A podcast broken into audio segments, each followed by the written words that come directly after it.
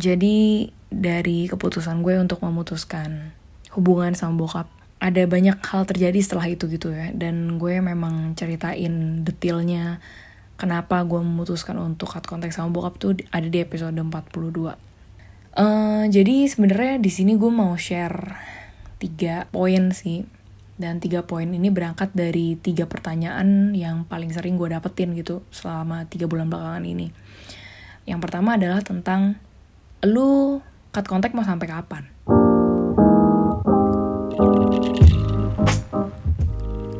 Oke, gue akan jawab ya.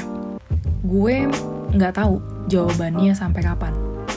As much as gue wish gue ada jawaban, karena urusan cut contact ini bukan karena gue ngambek, tapi memang karena gue sepenting itu mau menjaga kewarasan diri gue gitu loh.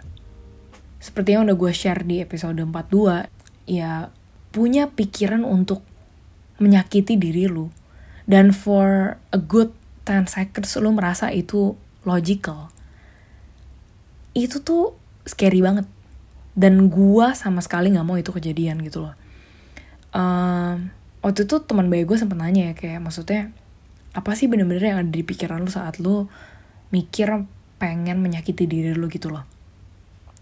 Yang terjadi sama gue saat itu adalah, ya gue itu tuh di bathtub dan entah gimana ceritanya di tengah-tengah gue lagi nangis, otak gue tuh kayak out of nowhere tiba-tiba muncul yang berpikir bahwa wah kayaknya kalau lo ambil pisau atau gunting dan lo taruh ini ke urat nadi lo kayaknya good deh. Eh, gue tahu sekarang gue ngomong ini tuh gak rasional banget. Tapi itu yang exactly ada di otak gue saat gue di bathtub gitu loh. Di saat itu gue gak bisa bedain mana yang rasional mana yang enggak. Jadi saat pikiran itu muncul gue cuma mikir, ih bener juga ya. Yaudah deh gue, gue cari gunting apa ya sekarang atau cari pisau gitu. Dan gue inget banget tangan gue itu udah kayak mau berdiri dari bathtub, udah udah udah di sampingnya bathtub gitu loh untuk berdiri dan cari barang itu. Cuma gue tiba-tiba mikir, loh di luar tuh ada Albert dan nyokapnya gitu ya, nanti kalau misalnya gue keluar terus gue ngambil pisau atau gunting ditanya dong itu buat apaan. Nah jadi tuh di saat itu ya, kalau gue merundut logiknya, gue itu gak jadi ngambil pisau atau gunting atau barang tajam lainnya bukan karena gue tahu itu gak bener, tapi karena gue mikir aduh malas deh ntar ditanya gitu sama Albert dan nyokapnya. Kayak gue berasa itu kayak hal yang casual, ngerti gak sih? Sampai akhirnya gue pun juga gak ngerti kenapa gue bisa tiba-tiba keluar dari pikiran itu. Pokoknya tiba-tiba aja di otak gue langsung nyambungnya kayak eh gila lo ya cing mikir kayak gitu. Gue inget gue tuh nangis ngejer sejadi-jadinya karena gue berasa kayak anjrit gue gak ada kontrol sama pikiran gue yang tadi, yang yang gue mau menyakiti diri gue gitu. Dan gila gue langsung mikir oh my god I will never let that happen again sih. Dan ya balik lagi ya ke soal ini lo mau sampai kapan sih, ya gue gak bisa jawab. Gue maunya juga ada jawaban gitu, karena gue tahu ini menyakiti hati bokap gue, gue tahu, gue tahu. Tapi gue ngelakuin ini bukan buat nyakitin hati orang. Gue ngelakuin ini bener-bener cuma buat bikin, ya gue waras. Dan jangan sampai pikiran untuk gue mau nyakitin diri gue itu muncul lagi gitu. Karena gue tahu triggernya ya karena bokap gue. Dan um, gue inget ya, maksudnya gue share ini juga sempat di podcast gitu, bahwa alasan gue kenapa gue ada pikiran itu gitu setelah gue akhirnya ngobrol sama psikolog gue, ya adalah gue tuh saking segitunya berasa nggak di nggak didengar gitu ya sama bokap gue. Gue sampai mikir bahwa ya mungkin gue harus nyakitin diri gue kali baru lu denger gue.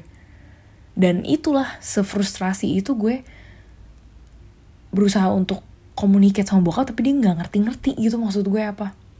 Nah itu pertama ya soal mau sampai kapan kayak gini, ya gue juga gue pun juga nggak tahu. Poin kedua dan yang masuk menjadi pertanyaan kedua adalah lu nggak nyesel? Gue ngerti sih ini arahnya kemana gitu ya, bukan cuma nyesel cut contact sama bokap doang, tapi nyesel ke arah kalau misalnya sampai bokap lu meninggal apakah lu nggak nyesel? gue punya dua pernyataan sih dalam hal ini. Yang pertama adalah gue merasa rasa penyesalan itu sesuatu yang gue gak bisa kontrol gitu loh. Kayak maksudnya gue juga gak bisa kan ada di suatu hubungan atau bertahan di suatu hubungan cuma karena gue gak mau gue nyesel, gue gak mau sampai gue nyesel, gue gak mau hidup dalam penyesalan. Ya berarti sebenarnya lo juga gak sayang-sayang banget sama tuh orang. Lo lebih sayang ke diri lo sendiri. In terms of ya sampai segitunya lo gak mau merasa menyesal, atau lu merasa marah atau lu merasa apa sama diri lu, ya udahlah gue tahan-tahan aja deh nih orang mau ngapain. Ya mungkin ada beberapa orang yang bisa hidup dengan keputusan seperti itu, tapi gue enggak.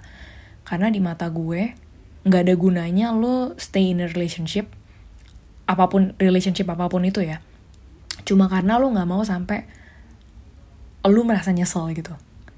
Kayak gue berasa nyesel itu lebih kayak ya sama dengan emosi lainnya.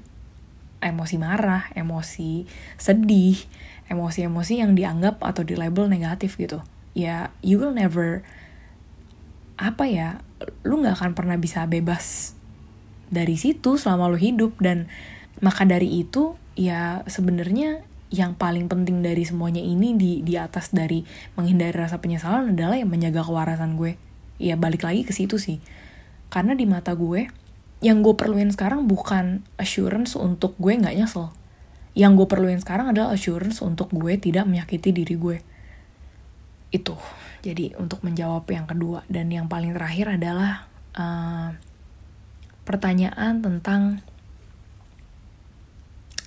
apa sih ending dari semuanya ini? Kayak is there any good ending for or any solution from from this case gitu. Dan pertanyaan ini gue dapet dari cici gue sendiri. Dia cuma penasaran aja apakah is there any solution atau any good ending dari hal ini. Gue bilang, ya tergantung. Gue jawab, lu mau good ending dari pihak mana? Kalau lu mau good ending dari pihak bokap, ya good endingnya dari perspektif dia bukan di gue. Gitu loh, kalau mau dari bokap. Tapi kalau mau dari gue, ya udah good endingnya ya, ya udah pasti menguntungkan gue dan merugikan, tanda kutip merugikan banyak pihak gitu ya, yang adalah keluarga gue. Dan di mata gue, ending yang sekarang ada di otak gue adalah satu, ya udah case gue sama bokap nggak tahu kelar sampai kapan. Mungkin sialnya eh, sampai dia mati kali gue begini terus, sampai dia on his deathbed kali, sampai begini terus gitu, nggak membaik. Karena kenapa gitu? Ya gue bilang sama cici gue, bukan gue nyumpahin dia mati, tapi gue udah melakukan effort sebaik yang gue bisa gitu ya. Dan gue udah coba berbagai cara ngejelasin gitu ya dengan bahasa Indonesia yang baik dan benar, dengan penuh hormat, dengan penuh kehati-hatian untuk tidak menyinggung beliau gitu. Tapi tetap aja gue salah. Gue bilang, gue merasa jadinya kalau ini mau tetap kontek-kontekan, gak ada tuh cerita kita ketemu di tengah. Balik lagi nanti cycle-nya muter. Muter lagi aja kayak gitu, ngulangin hal yang sama. Ya gue lagi-lagi mesti ngertiin bokap. Bokap gak usah ngertiin gue karena dia udah tua, karena dia udah melahirkan gue. Jadi dia berhak ngapain aja yang dia mau. Ya udah selesai, gitu lagi. Gitu. Dan gue merasa itu bukan relationship di mata gue. Itu namanya lo berhubungan sama orang cuma karena lo ada balas budi yang harus lo bayar. Atau lo ada tanda kutip utang hidup sama dia. Ya udah, ending yang paling mending mungkin ya kalau bokap gue emang gak bisa diharapin, ya udah case close gitu aja.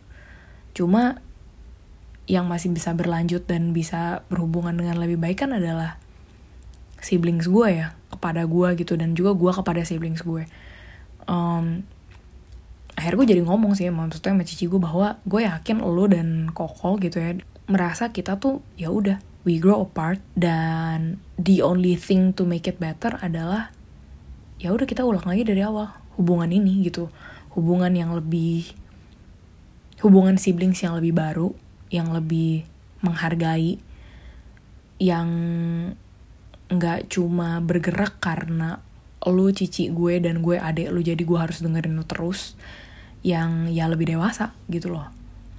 Karena gue cerita sih sama cici gue, in many cases gue merasa gue itu ada di posisi dimana gue harus melakukan hal yang ekstrim banget baru gue didengar. Contoh ekstrim misalnya, gue mesti ngamuk sampai teriak-teriak banget baru orang mikir, baru itu baru mikir ya, bukan benar-benar sadar gitu, baru mikir bahwa oh iya Acing kayaknya marah deh gitu, atau Acing kayaknya nggak suka deh kalau kita gituin. Atau ekstrim banget, gue mesti bener-bener hilang sampai berapa minggu nggak kontak-kontakan, baru akhirnya beberapa orang atau beberapa pihak sadar, oh iya Acing kayaknya nggak suka deh kalau dibahas kayak gini. Padahal sebelumnya gue udah ngomong loh pakai bahasa Indonesia yang baik dan benar bahwa gue nggak suka diginiin atau gue prefer lu nggak ngomong kayak gini, tapi tetep aja. Jadi gue berasa kayak apa ya, gue itu identitasnya hanya sebagai sebuah adik atau anak yang paling kecil yang ya udahlah emang adatnya begitu gitu. Kayak gue bukan kayak orang anjing. Kayak gue capek gitu, dimana gue di, ada di posisi gue tuh harus memvalidasi semua keputusan gue, justified juga pikiran gue, pendapat gue. Kayak padahal itu juga gak, gak ngerugiin kalian sama sekali gitu. Kayak ya itu sih yang gue akhirnya cerita sama cici gue, dan gue gak tahu ya abis ini apakah ada kelanjutan-kelanjutan lainnya gitu. Cuma sebagai penutup gue cuma bisa bilang sih bahwa keputusan untuk cut contact sama keluarga itu menyakitkan. Bukan cuma menyakitkan ke pihak keluarga ya, tapi pihak yang ya anak gitu yang memutuskan hal itu, karena itu bukan kemauan dia juga. Kondisi yang memaksakan mau gak mau ya lu harus begitu biar lu waras. Kalau kalian mungkin ada di posisi gue ya, gue cuma mau bilang gue ngerti gitu posisi lo, gue ngerti banget, gue ngerti banget the feeling of guilt, rasa mungkin takut kalau misalnya sampai gue nyesel dan nyeselnya udah sampai segitunya gimana ya, apakah gue bisa lanjutkan hidup and all that kind of thoughts gitu, gue ngerti. Tapi kalau gue pribadi sih gue lebih bisa kontrol apa yang ada sekarang ya, dan yang ada sekarang dan yang gue perlukan sekarang adalah kewarasan diri gue. Gue akan ngelakuin apapun itu demi bikin diri gue waras. Dan kenapa itu gak egois menurut gue? Karena kalau lo aja gak waras, kalau lo aja gak penuh, kalau lo aja gak happy, how can you share happiness gitu to other people? Gak usah share happiness ke orang tua lo deh, ke ke orang terdekat lo aja. Kayak misalnya lo punya suami, atau lo punya teman baik, atau lo punya anak. Gimana Gimana caranya lo bisa share that happiness kalau lo nya aja kayak udah kering kerontang masih diperes gitu untuk untuk membahagiakan ekspektasi orang lain. Ya urusan nanti misalnya nyesel, ya udah nasib kali. gua gua nggak nggak nggak bisa jawab sih itu, gua nggak bisa jawab. Tapi ya udah, yang lu perluin sekarang ya lu waras kan.